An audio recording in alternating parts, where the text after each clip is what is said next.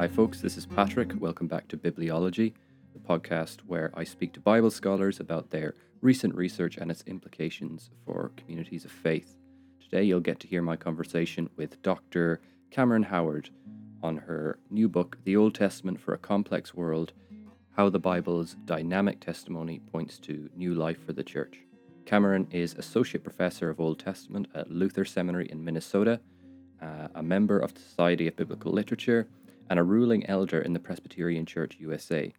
She is committed to making academic biblical scholarship accessible and relevant to clergy and lay people, and so I thought there was no better guest to get for this podcast.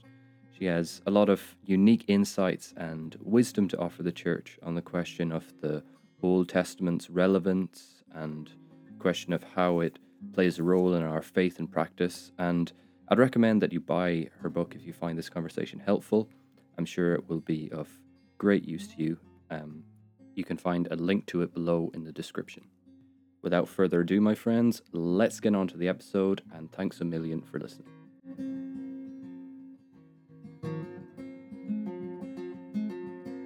Well, hello, Cameron. Nice to have you on. Welcome to the show. Thanks so much. I'm glad to be here. I'm going to start with some light-hearted questions before we get into the uh, real meat of the conversation, just so the audience get get to know you a bit. I've uh, found out some things about you um, through the internet. Um, mm-hmm. So, and one of the obvious things is that you're a professor and a Bible scholar. And I'm wondering if you weren't, what what would you be and why? I think I would probably be an English teacher, English literature teacher. Um, I would like to say it would be something very uh, you know, interesting or exotic if I weren't a professor, but um, kind of teaching is the family business. So both of my parents and my brother teach um, English and literature at either the college or the high school level. So I know that if I hadn't taken the theological turn, I would probably uh, still be teaching, but just uh, in the realm of literature. Okay. And what is your favorite novel? Oh gosh, I, that's such a great question. Um, I will say one that has been the most influential on my life. uh, I don't know if it's my favorite exactly. Um, is *The Handmaid's Tale* by Margaret Atwood. I read mm-hmm. that I think in high school, and it actually really kind of uh, made me more interested in the Bible because of its take, a kind of dystopian take on what it would mean to interpret um, the Bible and how the Bible intersects with women's lives. So, mm. yeah. Yeah, she's quite a, she's quite critical, isn't she, of of the Bible? Or am I incorrect on that? Yes, or at least I think critical of um, some trajectories for how the Bible could be interpreted. Okay. Yes, and and we'll get on to discussing that in, yeah. a in a bit. And of course, another thing about you is that you're uh, Presbyterian, and I'm actually a, a Reformed Presbyterian. So we just say that we're kind of the more hipster version of you guys. But um, right. but um, sounds about right. So, have you always been a member of this denomination? And if so, why the ever strong loyalty to your tradition?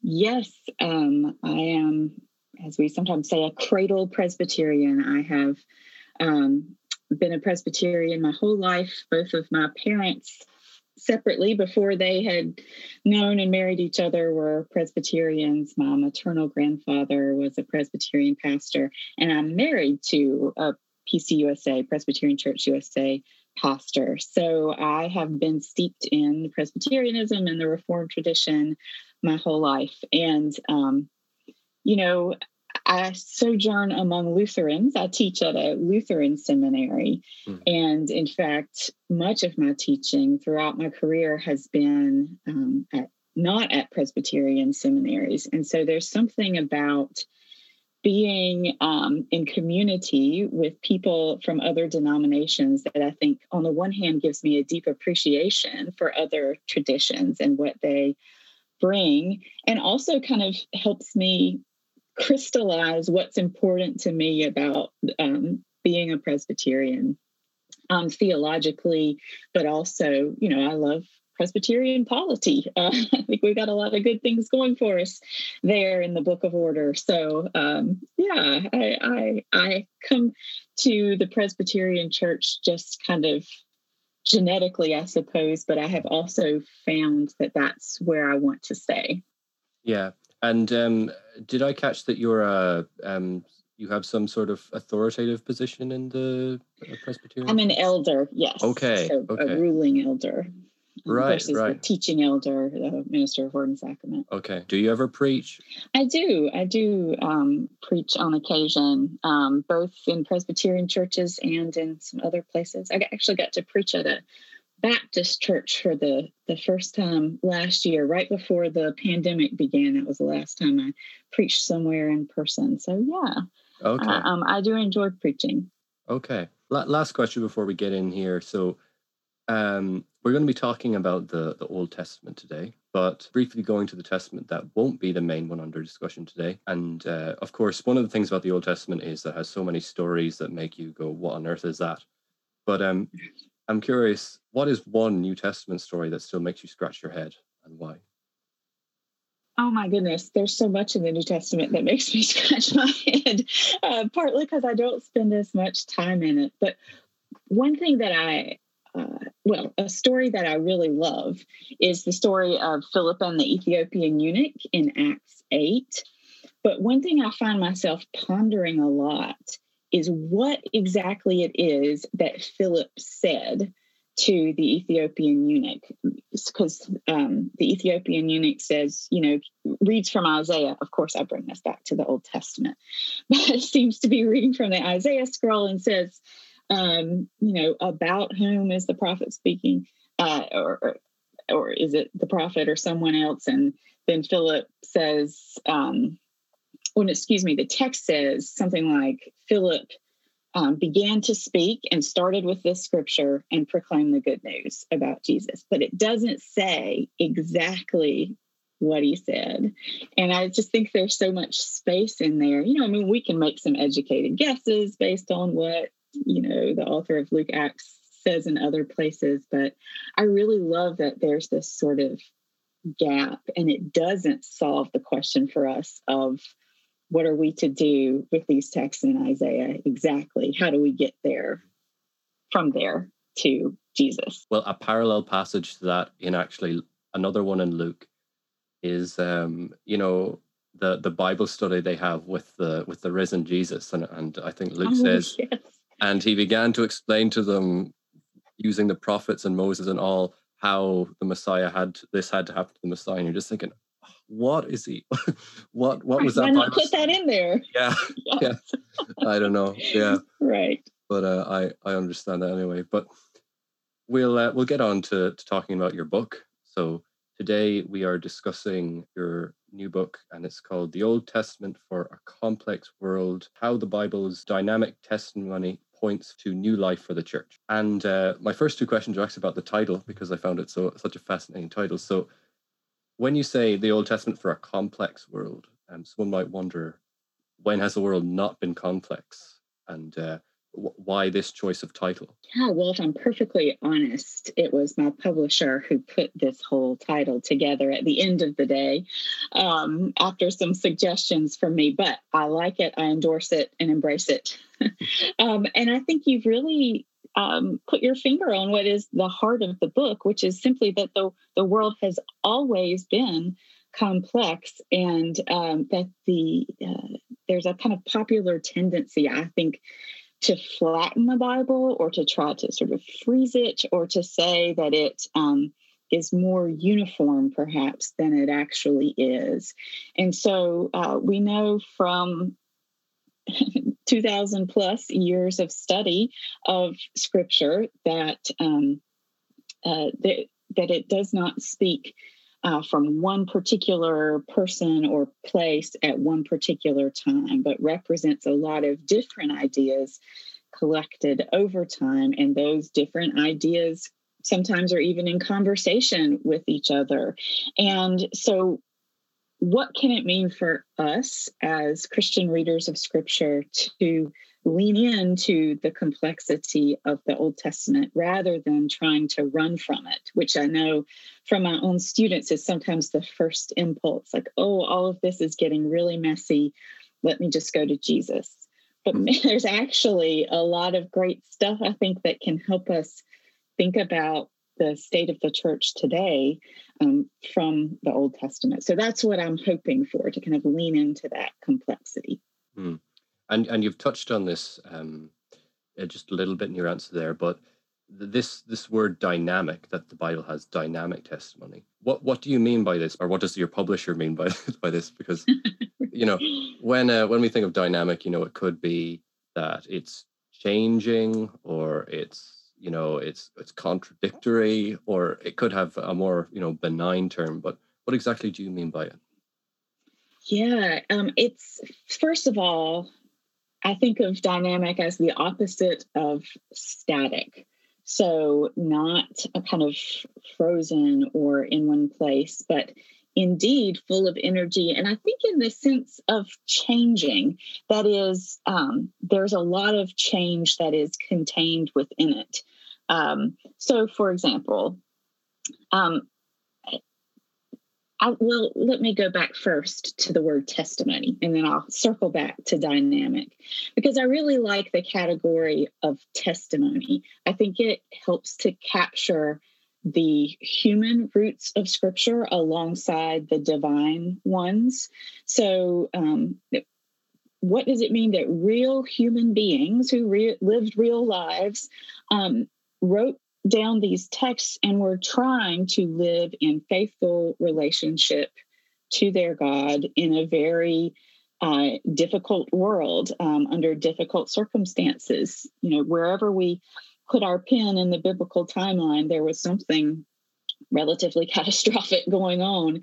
And so I think when we say testimony, um, we can can hear those human voices behind it just a little bit more clearly the idea that they are telling their stories um, and so then when i put the word dynamic with it um, I think it's important to realize uh, dynamism both in the Old Testament and in our encounter with it.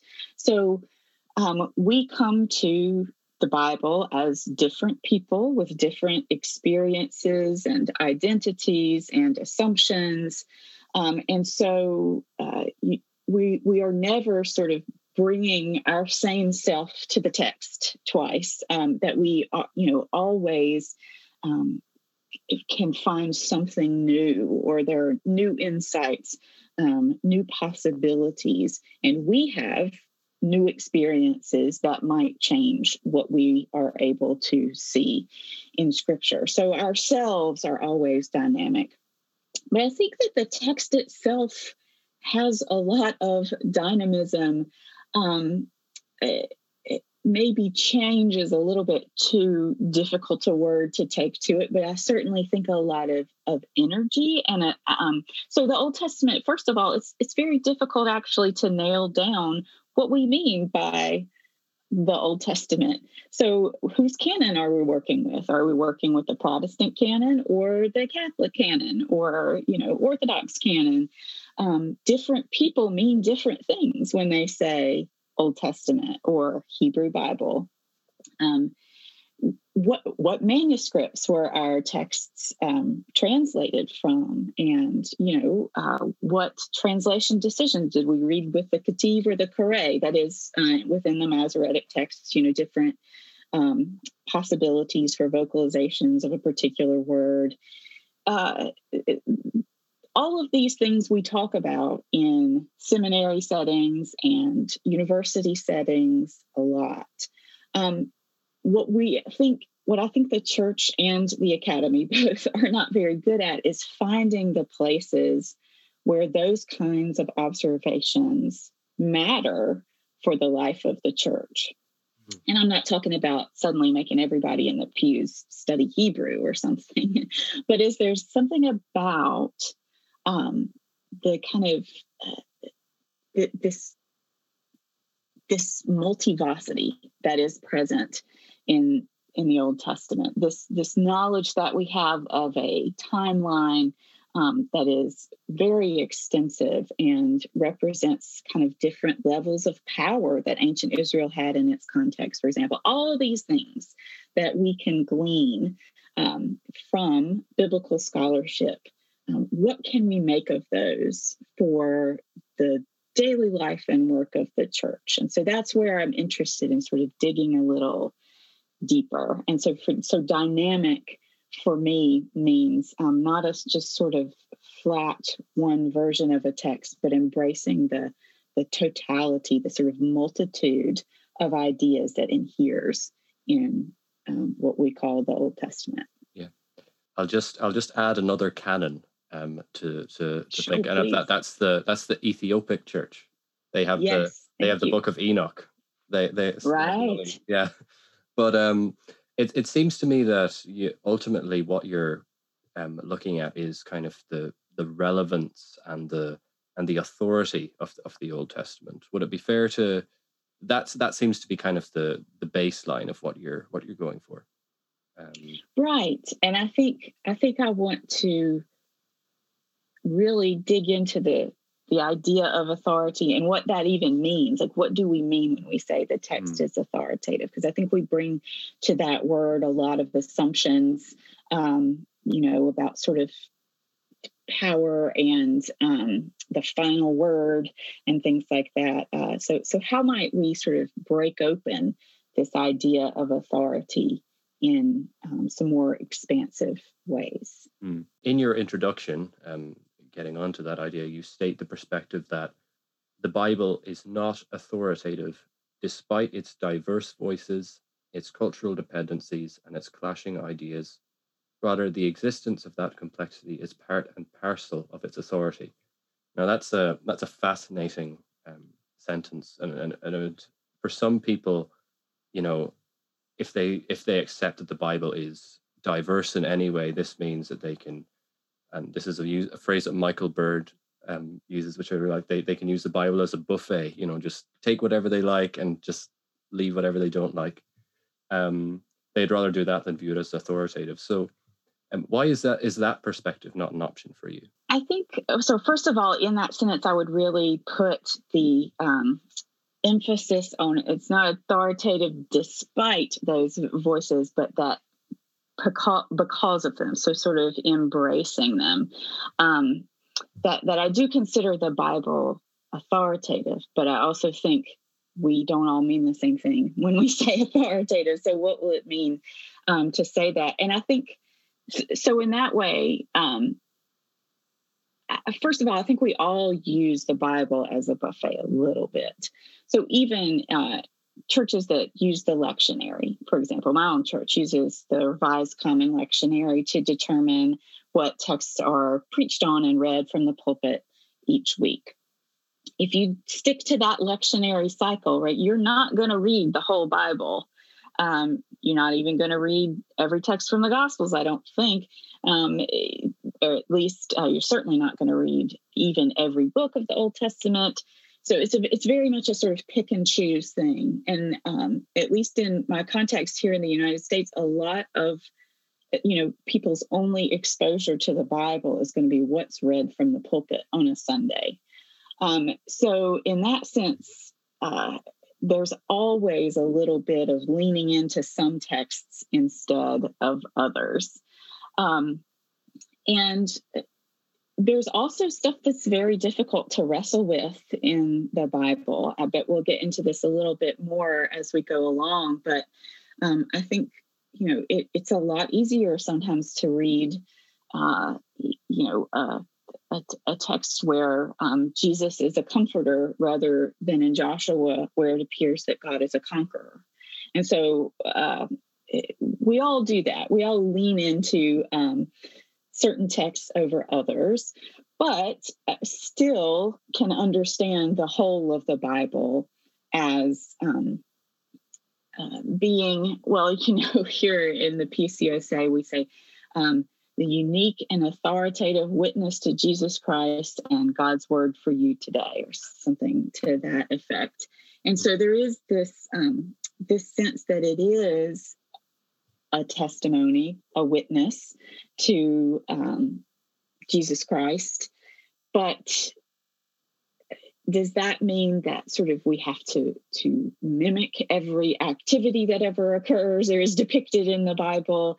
Does it mean that we have to be comfortable with everything that's ever said? And um, uh, does that mean we always have to read every text um, the same way no matter what? I think i think no. Um, i think we need some um, we need to acknowledge the, the just in the terms of intellectual honesty that we are all um, constantly trying to figure out what we mean by this idea of authority and that we all come to it with a different definition. We've obviously mentioned that uh, for you that there is um, diverse voices in the bible. When i think of devout jewish interpreters you know of the bible um, they don't seem to have as many hang-ups on accepting diversity within the scriptures as Christians do. Um, and what do you think the reasons for this are, um, if you could guess? I don't know exactly why um, this is a more difficult thing to do in Christianity than it is in Judaism, but I think it has something to do with the way that Jewish interpretation has kind of layered upon itself ever since uh, the early rabbinic days um, when rabbis would offer commentary on a scripture passage, and sometimes they'd have different perspectives, and those two perspectives are allowed to stand side by side. And then there's another layer of inter- interpretation. You know, another generation of interpreters comes along and interprets the rabbis interpreting scripture. And so there's this wonderful multi-layered nature of interpretation that is considered um, authoritative um, in some way in Jewish tradition. And I think in Christianity, um, we get much more focused for whatever reason on, on getting to the right answer instead of surfacing possibilities. I think we get really, really concerned about having an answer and that it be the right one. And I wonder if some of it is kind of the the linear trajectory. I mean, you see it even in the canon, right? That you have the prophets at the end of the Old Testament, which are to be pointing toward something in the New Testament, you know, pointing toward Jesus, pointing toward um, the New Testament. And then even at the end of the New Testament, when you have the book of Revelation, which is pointing toward the next thing, you know, second coming, or however you wanted to, to characterize it. Um, and so in order to to show this kind of um, dependency you know that the older thing has correctly predicted or correctly um, pointed to the new thing um, then there may maybe that is where some of that emphasis on needing a right answer comes from what do you think you think uh, christianity um, yeah does yeah. this poorly um, well uh, when you what you were saying there about having the right answer, it kind of made me think of um, an author called um, Kenton Sparks. I don't know if you heard of him. Um, he wrote a book called God's Word in Human Words, and it's it's it's doing something similar to your book in that it's try, it's trying to look at critical scholarship and how it informs our understandings of biblical authority and all that. And I think he suggested for one that this idea of being right and being certain it's i suppose a cartesian notion and it comes from uh, rationalism you know figures like descartes. And his idea would be that somehow christianity becomes entangled with that and kind of this need of having certainty. Whereas um, now i'm not sure maybe judaism wasn't as influenced by that perhaps. That's a possibility anyway. Well nevertheless i think you're you're absolutely right that you can see a very different um, approach or appreciation for difference within scripture in just sort of the overall arc of jewish tradition versus the overall arc of christian tradition. I think we're in some ways I, I mean i wonder not to sound too dramatic about it but i kind of wonder if the future of the church depends on backing off of that need to be right and embracing some of this um, this diversity instead. On that note, could you give an example of um, what you see as dynamism in the Bible, and perhaps begin to suggest how we, how you would find authority um, rather than mere disunity or, or a, just a plain old mess in in the relevant example. Right. Um, well, um, I think I want to start with Genesis 1 and 2. I won't rehash all the things that I say in the book, but there, there are a lot of ways that I think the primeval history, Genesis 1 through 11, reflects this idea of dynamism. So in the book, I talk about um, how they adapt popular culture. So in the creation and the flood narratives, drawing on existing motifs and ideas from other ancient Near Eastern myths and epics, but then sort of um, deploying those to for a new purpose and with new um, ideas. But I think also in Genesis 1 and 2, we can see a really just a, a, two answers to the fundamental question what is God like? So if we take that question, what is God like, to Genesis 1 and 2? Well, in Genesis 1, God speaks creation into being. Let there be light. Um, and it has this very cosmic feel, you know, sort of you get a sense of God hovering there over everything. Um, God is very big and in some ways kind of distant, you know, just um, creating from afar in that sense. Right. But if we come to Genesis 2, um, this is where God um, is uh, digging fingers into the dirt to make the first human um, and breathing into the nostrils of the first human. Um, very, a very earthy kind of picture of God in Genesis 2. And then the kind of the wonderful trial and error of let me make an animal and hold it up for this first human, and the human can name it, but is this the right um, partner for this human? No. And then just over and over. Right. Um, and so there's this intimacy between God and humanity that is not portrayed in Genesis 1 and 2. Now, uh, is one of those portrayals of God right or more right than the other? Well, of course, I can't say, um, not with some sort of sense of authority. Oh, God must be like more like Genesis 2 than Genesis 1. Um, no, but if I if I think of those together, right, I can think of um, the way that that those two testimonies get at um, something true about God, um, and that those ideas about God's bigness and closeness, or distance and closeness, um, uh, cosmic nature and earthy nature, something in the interplay of those um, tells me truth about God. Mm. And we, two interpreters or more, may come to sort of uh, a different detailed conclusion about what that means, but we can see that this kind of multiplicity that's present there.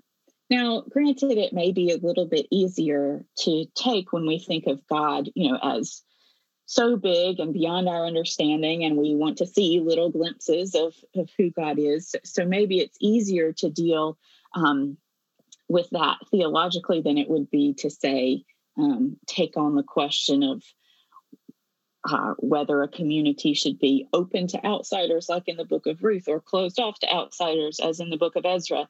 You know, um, it, maybe maybe it's easier to take um, with Genesis one and two. I don't know, but I think you can find those kind of contrasting portrayals, not only of God but of human relationships and certain ideas um, throughout the Bible. And so I'm looking for a way that is not about harmonizing them in the sense of evening them out, but about just sort of embracing both of them in their totality and being okay with the dissonance or contrast that they present, sort of mm. acknowledging it and living with it.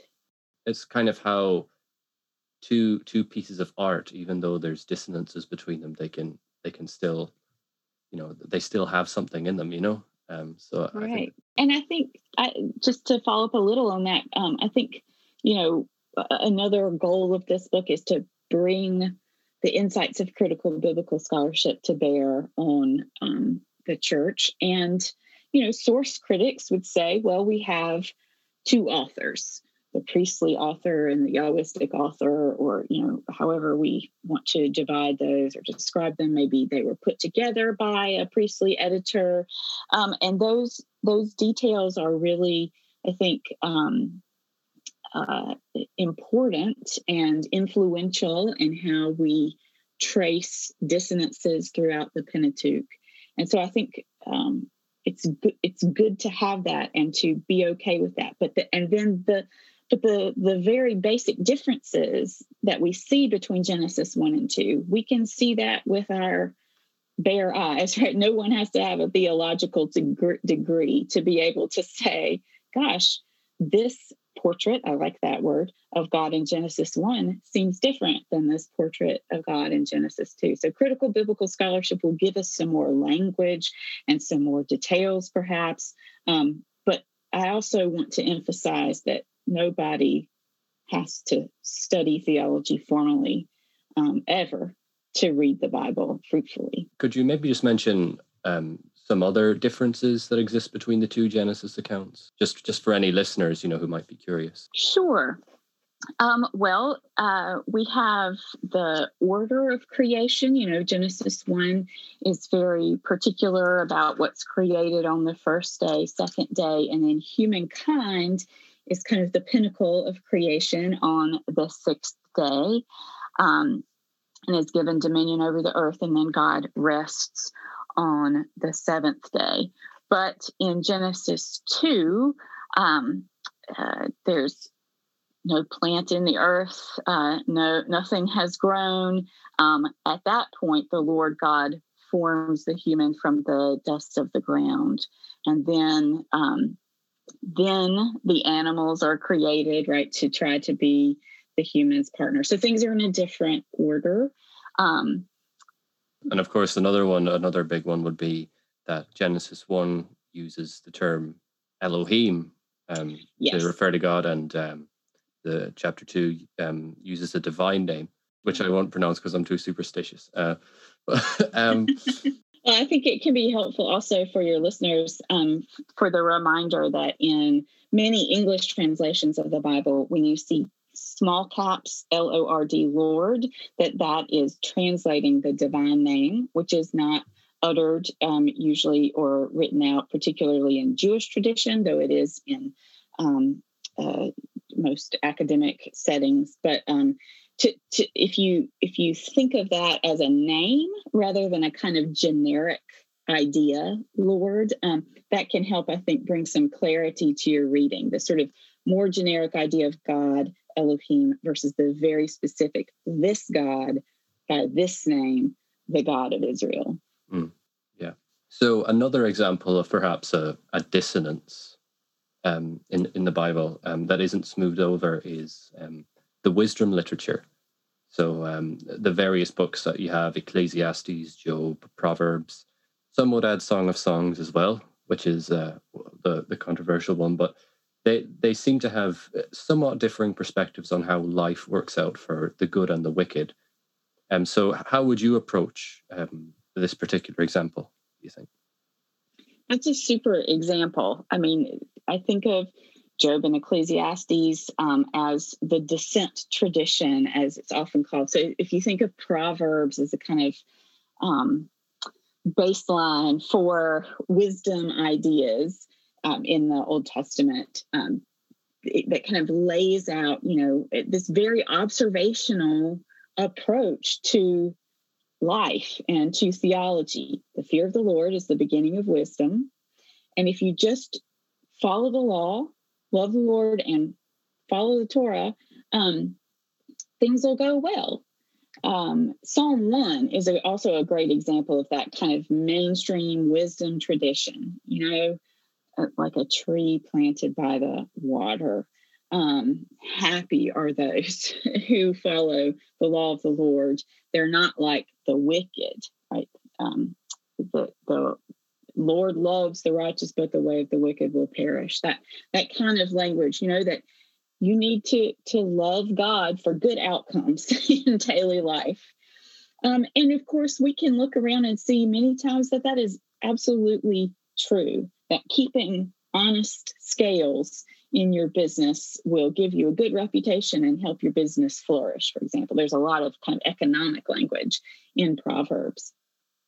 But then you also know that you can go along like that for a while, and then suddenly you see these people lying and cheating all over the place and they're prospering and no one seems to be holding them to account and they are that's the way of the wicked and yet they are not perishing they are flourishing. So so what is up with that?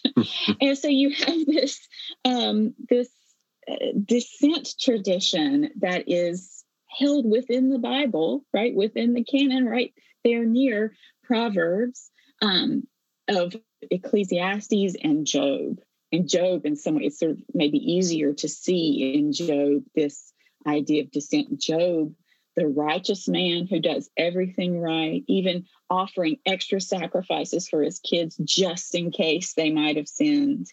Um, and then, you know, the adversary of the Lord comes and says, Hey, you know, um, I bet I can make this guy Job curse your name or uh, uh, renounce you. And uh, well, and I should say that the first one who even brings it up is, of course, God in the story of Job. Have you considered my servant Job? Um, anyway, that that just what seems to be just no reason at all. Suddenly, everything is taken from Job and he, he says throughout those poems, if I could just present my case to God, I would be found righteous because this is how it's supposed to go. Meanwhile, his friends who are sympathetic for a while are finally like, look, Job, if you're suffering so much, you must have done something to deserve it. Um, but he maintains, no, of course, I haven't. Um, and so uh, there's a wonderful dialogue that comes there, sort of contained there within the book of Job, but also across those books, Proverbs and some of the wisdom Psalms and Ecclesiastes and Job, to say the world works like this until it doesn't. And how do we then engage with God when it doesn't go the way that it seems to have been promised to go? Mm. Jesus seems to have a lot of fondness for this dissenting tradition as well, doesn't he? For example, you know, the when they're asking about the man born blind, and they say, uh, "Who sinned, this guy or his mother?" and uh, and Jesus just says, "You're totally you're totally wrong about that." so it's it's interesting, isn't it? Hmm. I think that this idea that people who suffer have done something to deserve it is really pervasive even today. Um, just and I think part of it comes from this human impulse to, to to see someone else's suffering and worry could that happen to me right could it happen to me just out of the blue let me think of the reasons i can list to say why that will not happen to me because that's very frightening. Um, so i think that there's a lot of room in our um, life of faith together to consider this this very basic idea that people have been considering forever why do bad things happen to good people? And um, the the the old testament um, this wisdom um, example that you've lifted up is such a, a great place um, a, a, place that gives us text to work with and not just abstractions and that we can see you know gosh i really can identify with um, proverbs you know i try to live my life right and that often goes well and yet i also identify with Job and his despair, and it gives us it gives us a, a space to talk about those things. Hmm, absolutely. So, um, for you, what are some of the most challenging parts of the Old Testament to view authoritatively, and um, um, how how would you address maybe give an example of how you might address one of them? So, any texts that depict sexual violence against women, for instance, in the Old Testament, and there are many, unfortunately, sometimes that's in the story, kind of narrative depiction, and sometimes, particularly in the prophetic literature, it's metaphorical or kind of symbolic. Um, this idea of Israel um, uh, playing the whore will be the the phrase that uh, how it's often translated, and that um, going after other gods. And so then sometimes sexual violence or shaming or uncovering nakedness is um, uh, written there as the, the kind of metaphorical punishment for uh, Israel or Zion. And I just I think that there there are so many problems um, with uh, just sort of uncritically importing those ideas into everyday discourse. Um, and so those are really hard texts for me to want to study, let alone revere in some way. But I think the first thing that my work here is trying to emphasize is that, those are not the only stories or the only images or um, the only ideas. So there's so much. Um, how would we put those um, ideas in conversation with other texts like um, the Hebrew midwives in Exodus 1, who um, uh, save those um, children, save those baby boys from death uh, by playing on uh, Pharaoh's own prejudices. You know, oh, the Hebrew women are like animals. Um, they are, it's often translated as lively or something like that, but uh, they're the, the chayot, there are they're animals and of course we can't get to them fast enough they've already given birth by the time the midwives get to them right that that kind of um, turning turning pharaoh's prejudices against him to save those children um, is a very interesting act of of power and empowerment um, from those women, which is just to say that the the the, the story of the Old Testament with regard to women is not only those texts of violence against women, but also of these triumphs. And so, in that regard, the stories of the Old Testament, and not just stories, of course, there are prophecies and poems and all of that, um, they they reflect right the the they reflect real life, the experiences of women, not only in the ancient world, um, but also today. And so, in that way, we get a place, we get sort of footing from which to approach the really difficult questions of any era because there's there's a, a place we can come together around a common text. Mm, mm, absolutely. And, and I, you know, Ezekiel, for example, that, that would be a, a culprit of a, a, place that I just don't like to spend yeah. a lot of time. And, you know, uh, as I mentioned before, if you're reading the lectionary or you're going to church, those are also texts that don't come up in uh, much of your sort of Sunday to Sunday um, worship. And so, on the one hand, that's good, right? I don't think that those texts are um, helpfully engaged from the pulpit in a multi generational context. I don't know that there's a, are many ways to engage those fruitfully, mm. but that doesn't mean that Christian public leaders um, can't be ready to uh, to deal with them because you know we so often say, uh, "Gosh, I wish people would read the Bible more," but then they do and we're horrified because they'll come to us right with these questions about my gosh what is happening in ezekiel 23 like i what am i supposed to do with that right? And so i think instead of saying oh you know um, that's hard but we'll just move on that that does not um, uh, convince people of the gospel frankly like a, a, an unwillingness to engage in the totality of our texts, right mm. is no way to evangelize. Yeah. And uh, maybe we'll um, move on to um, just focus on chapter three of your book for a little bit, because I think certainly uh, what we've been discussing so far is, is controversial, but I would say this is probably the most controversial part of the book. You state that dissonances in the text can invite today's churches to consider whether some discordant ideas within faith communities can stand together unresolved in life giving ways. Um, now, I really like that, you know, in principle, um, that idea. But then I think of, you know, um, how do we or do we need to reconcile this thesis with um, the Apostle Paul's constant request that the church be unified and of one mind? Um, Was was he being too idealistic, or or how would he inform what what you're saying here? Well, Paul certainly knew a lot about conflict and dissonances and discordant um, communities.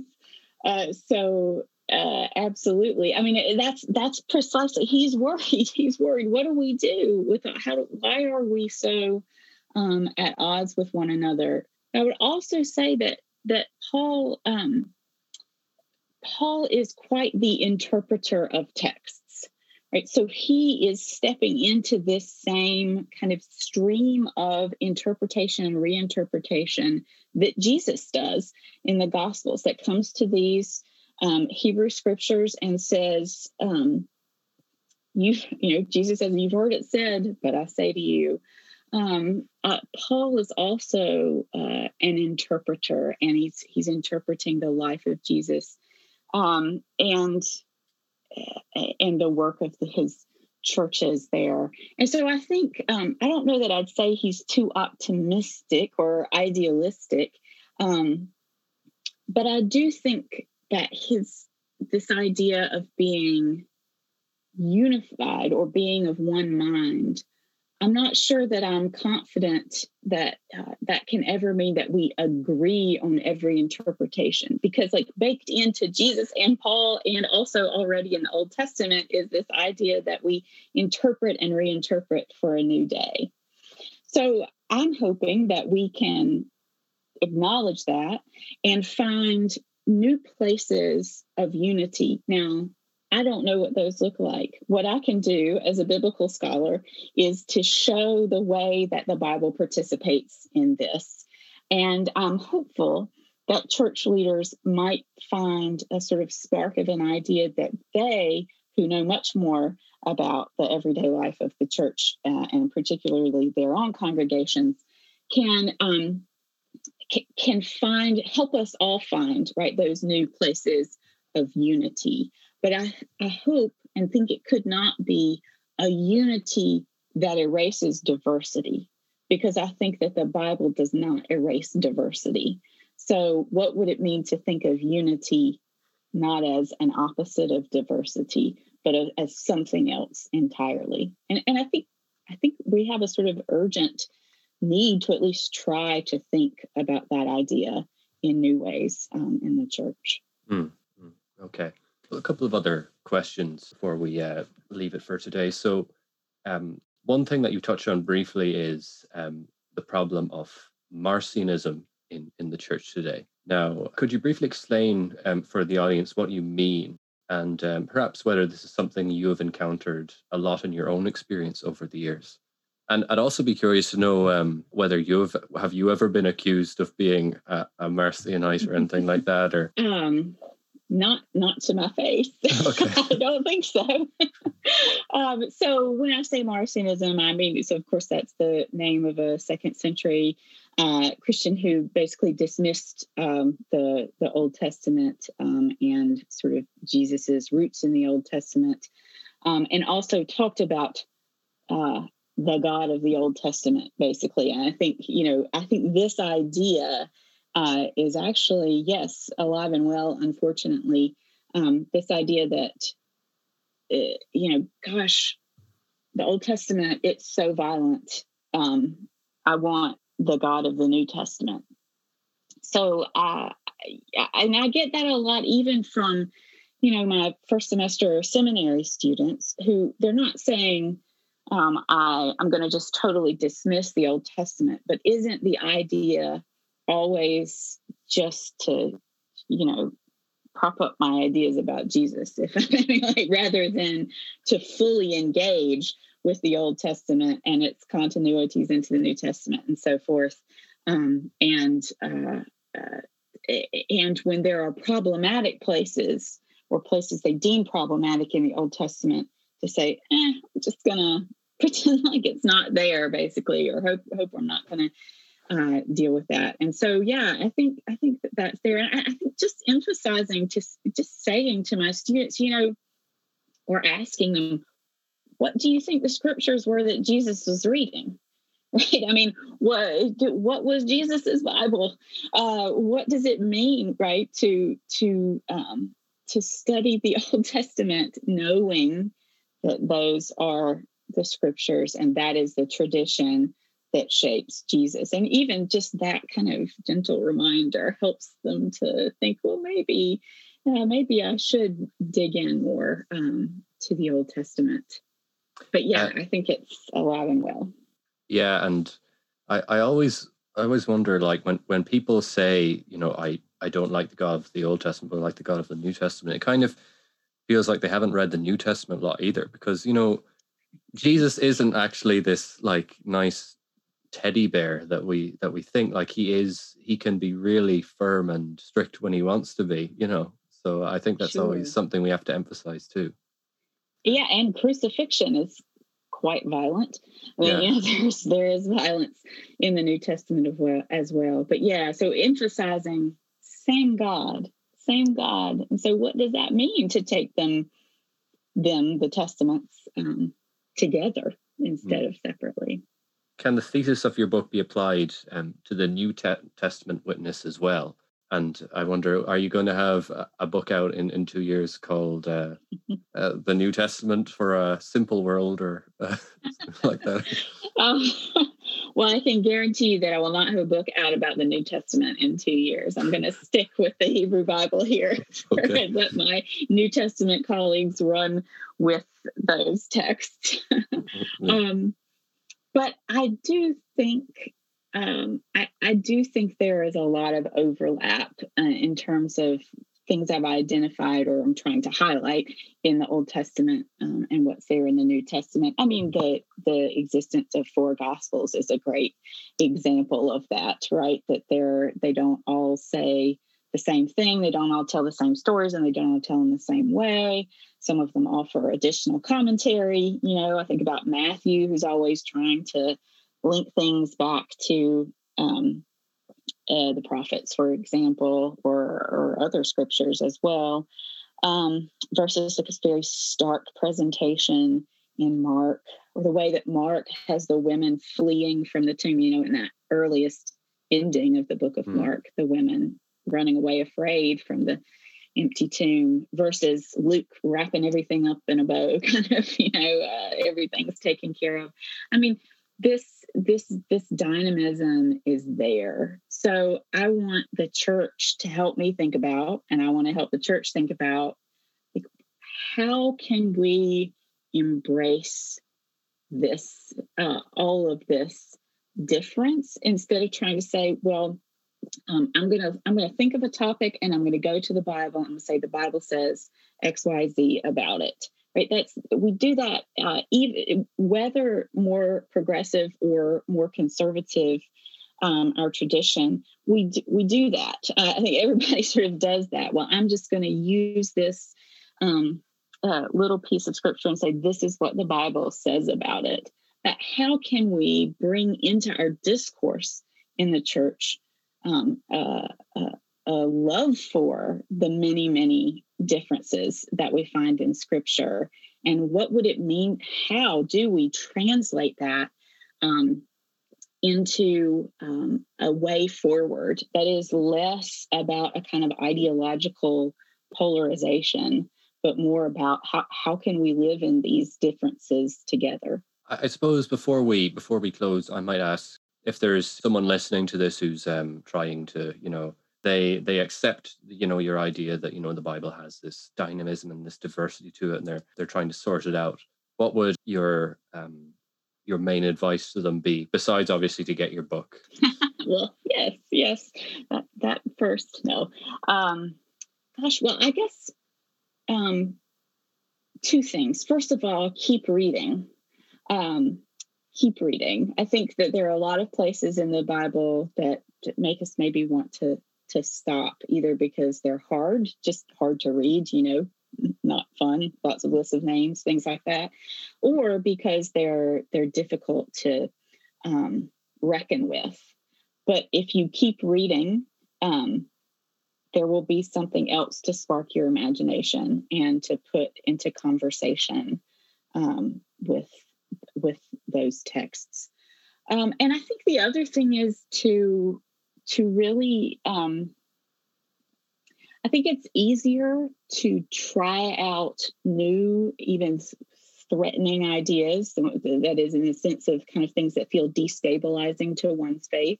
If you have a, a center from which you can go, um, like uh, so for me, um, uh, for me, it's in life and in death we belong to God.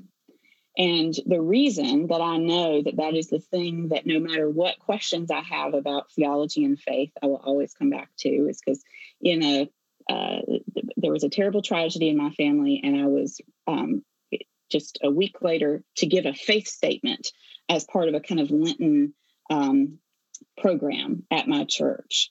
And I just, everything sounded like a platitude, you know, just like, you know, about suffering or about justice or about things like that. What is it that I can say hmm. uh, to these people who are looking for a word from me?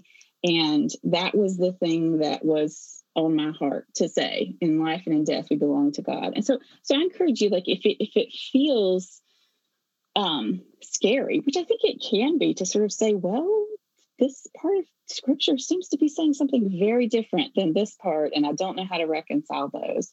To to know for yourself like this is a thing a, a, a kind of uh, the the heart of your faith and uh, that you have you have a heart to, we all have a heart to our faith and that it's um, something that will be uh, a kind of core that's unshakable. And i think if you can name that for yourself then you then it can be very freeing to just sort of go into scripture and um, uh, have fun to to play to see um, to to open up possibilities because mm. at the end of the day all of this um, dynamism is is not to me about proving or disproving something but about expanding our knowledge of god to come back to a good calvinist phrase right to to expand our knowledge of god and that we we can't do that by closing off possibilities but only by sort of opening them up mm.